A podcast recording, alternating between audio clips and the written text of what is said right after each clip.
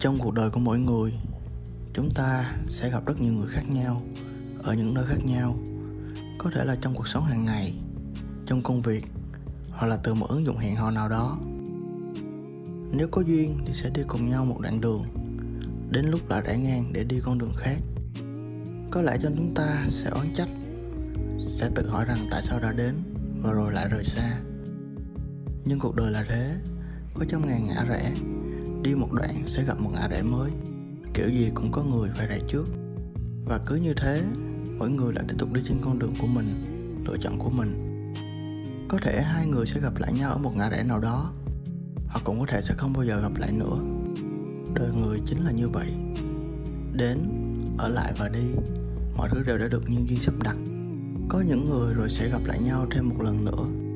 Cũng có khi quay lưng đi là thành người xa lạ.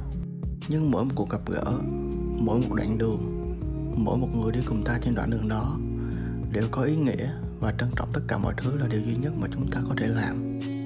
Đức Phật dạy rằng, đời người đổi tại chữ duyên, ở hay đi đều như con tàu đã về đến đích.